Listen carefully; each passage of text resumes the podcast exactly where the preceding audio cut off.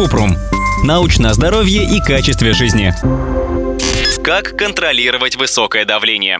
Артериальное давление – это сила, с которой кровь давит на стенки артерий. Если эта сила слишком большая, давление получается высоким, а стенки сосудов повреждаются. На них нарастают атеросклеротические бляшки, что может привести к инфаркту миокарда, инсульту, почечной недостаточности.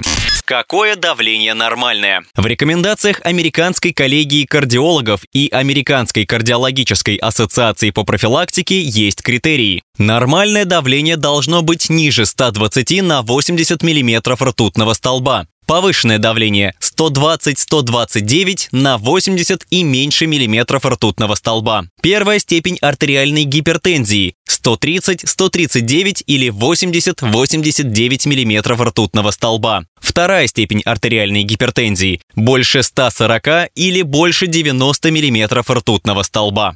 Почему повышается? Точные причины повышения давления неизвестны, но выделяют факторы риска. Возраст старше 65 лет. Избыточный вес. Есть близкий родственник с высоким кровяным давлением. Человек ест слишком много соли и не ест достаточно фруктов и овощей. Сниженная физическая активность. Злоупотребление алкоголем или кофе. Нарушение сна. Стресс. Хронические болезни. Как часто измерять? Целевая группа по профилактическим услугам США рекомендует измерять давление у врача раз в год после 40 лет или в любом возрасте, если есть избыточный вес. В остальных случаях с 18 до 39 лет проверяться нужно раз в 3-5 лет. Если давление повышенное или уже есть первая степень артериальной гипертензии, но пока нет оснований назначать лекарства, нужно измерять давление каждые 3-6 месяцев.